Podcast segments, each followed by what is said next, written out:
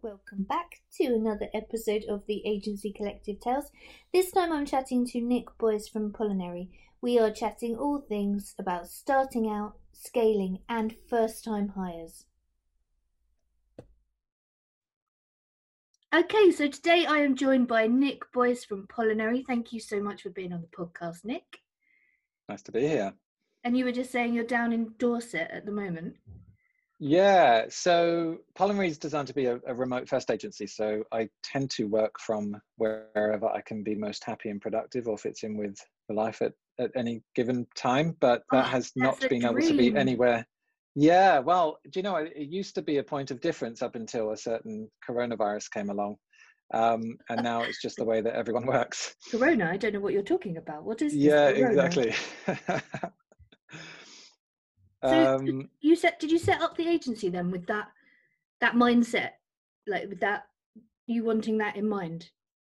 Absolutely, yeah. So um, I I was working for a company where remote work was not possible before I founded the agency.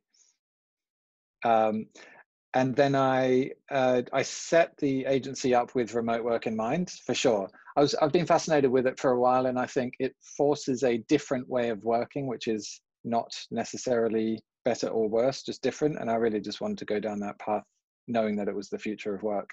That's magic. So what what what sparked it off? What made you what made you start the agency? Um, what's been your learning thus far?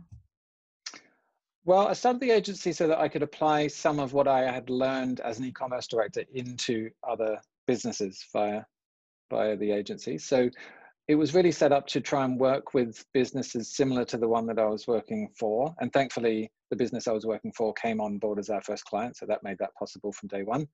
Um, so we work with predominantly e commerce businesses that are in the sort of half a million pound to five million pound revenue range. So kind of big enough to be interesting, but small enough to be nimble. Um, and we uh, work with them on performance marketing uh, with a strong focus on paid social.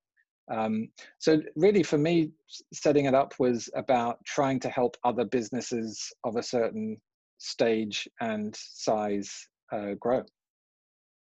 Brill. How, how have your clients found lockdown? I mean, e-commerce, I imagine certain products, certain industries have been absolutely flying. So how, how's that been?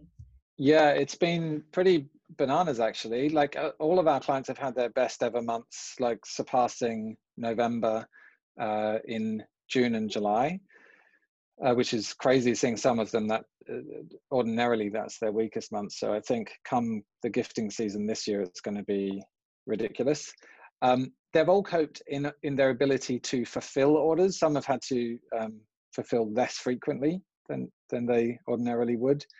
Um, but across the board, they're all just having record months virtually every month, which is which is fantastic. Keeps us busy. Good stuff. Did you have to massively pivot with your advice that you were giving them, or I mean, you know, God, none of us none of us saw it coming, did we? Everyone was flying from the seat of their pants at the the start of this corona coaster. So how how did how did you best sort of rally the troops and support your support your uh, clients? Well, I, I think first and foremost, we we just helped them be a bit more reactive. So for the clients that we were working with, we would, I mean, we were always in touch with them quite regularly, but we would um, be in touch with them uh, much more frequently and be much more reactive in terms of our uh, our campaigns. It was really for us about seizing the opportunity so for as long as they were able to fulfill products, we wanted to basically capitalize on the um, the uptick in demand. So um, one of our biggest clients, for example, I mean, they at least doubled their their media spend um, during that that time period. Uh, and had we not been so reactive, they probably would have, you know, just kind of done what they've always done. But there's clearly a um, vacuum there that needed to be filled with with money. Defo. Oh my goodness. And you were there to advise them the best way. That's brilliant. And yeah, now, absolutely. Now you are um, growing. Pollinary is getting bigger. You're adding to the permanent team. That's exciting. Uh-huh. uh-huh yeah so how, so how has that journey been looking to really interesting yeah really interesting because uh, originally the business was set up um, you know in much in the same way that it was set up to be remote first to try and um, build a business that was the way that businesses were going to be in the future um, i also tried to build a business that was based off of a network of freelancers which i think is sort of the way that work is going. But what i discovered in that process was it's very difficult to build a culture and consistent processes and so on in, that environment. So i've decided to go down the permanent team route. So i'm in the process of filling my first full-time role, which is um, amazing and exciting and quite exhausting. Oh, um, and it's a yeah, and it's a remote first role. So just today, I've spoken with people from that are in Istanbul, um, Netherlands, Germany, Spain, UK. Um, so there's incredible demand for remote positions at the moment, and really a flood of talent on the market due to redundancies. So um, really, is that what you found? Absolutely, yeah. Most of the people that I've spoken with, the best quality candidates are in uh, redundancy positions directly related to Corona.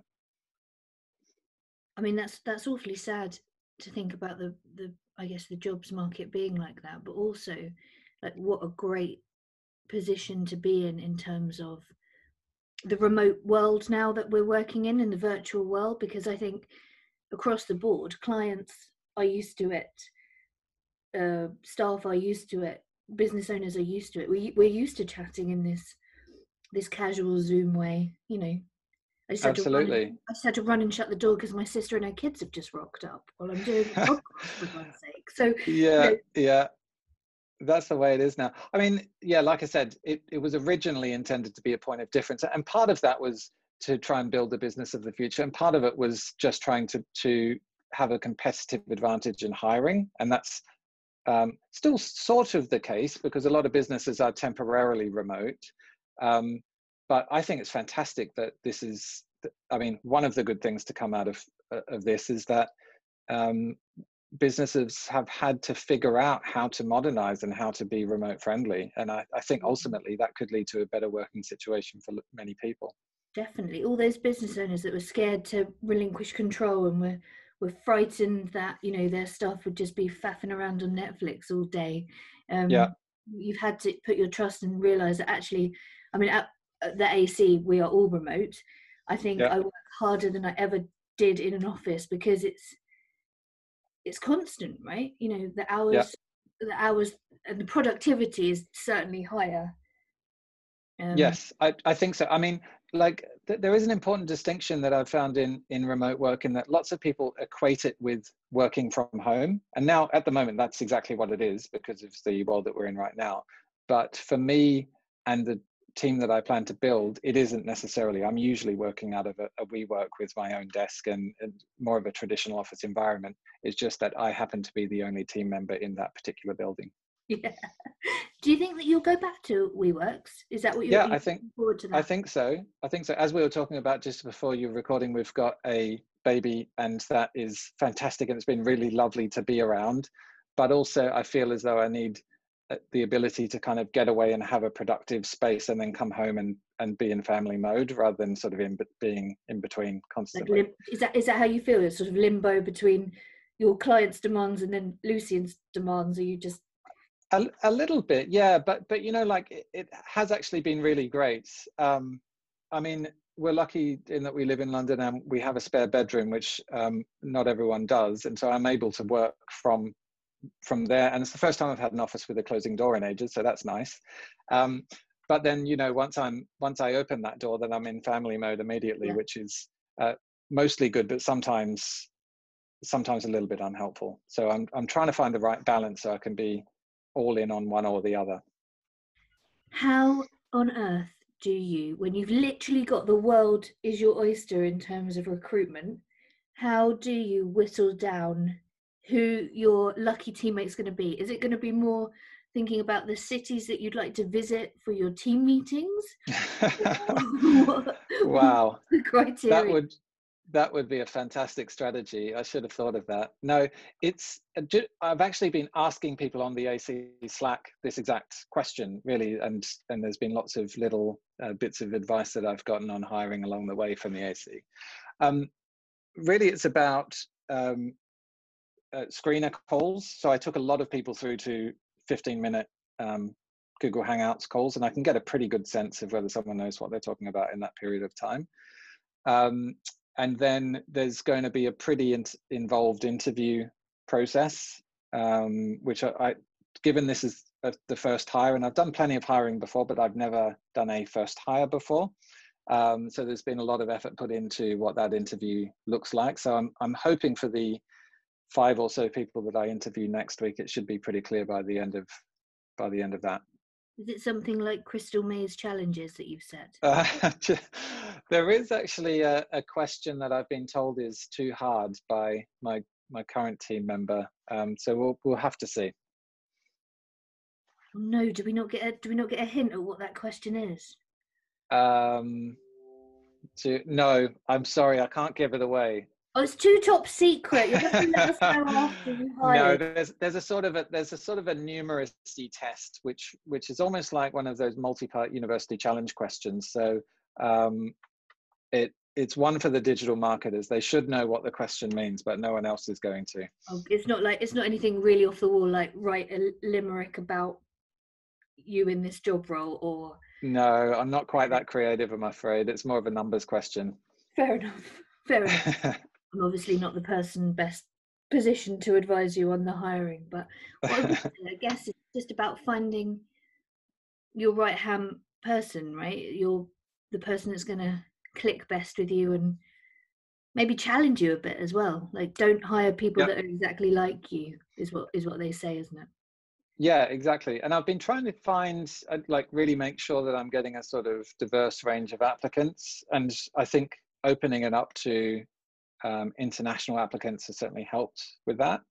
Um, yeah, but really, I'm looking for someone that is confident enough to push back. Um, you know, my business is a young business, and and I'm not always right about things. So I really need someone who's confident enough to challenge me.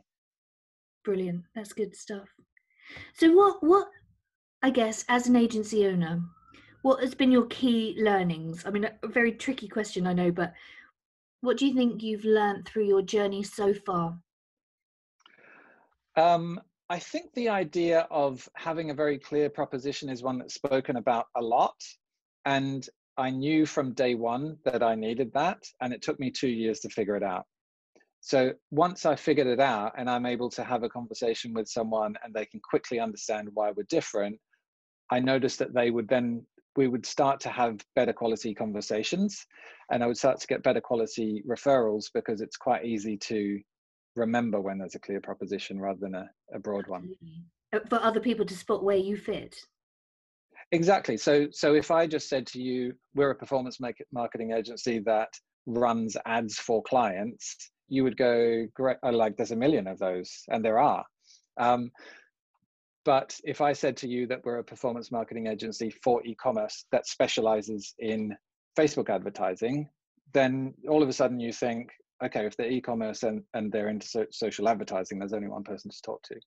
So I, it's one of those things where I, I knew that I had to get that right from the beginning, but it took a really long time. And I feel like now that that's unlocked, that's a big part of what's given me confidence to go down the route of actually bringing people in on salary and building out a more traditional business than I had anticipated.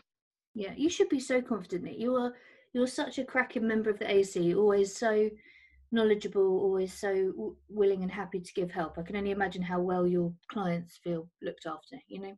Oh, thanks, Ellie. Yeah, I mean, we've got a good relationship with our clients. And I, I think once we find a good match with a client, they stick around. Um, and so uh, we're hoping to find more of those because we love working with our clients. Good stuff. One final thing.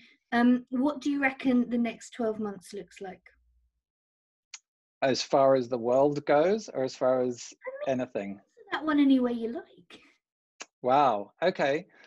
Um i mean as far as my business goes i would like to have hires two and three done within 12 months. That's where i'd like to get to, which mm-hmm. um, means a pretty sizable increase in our client base.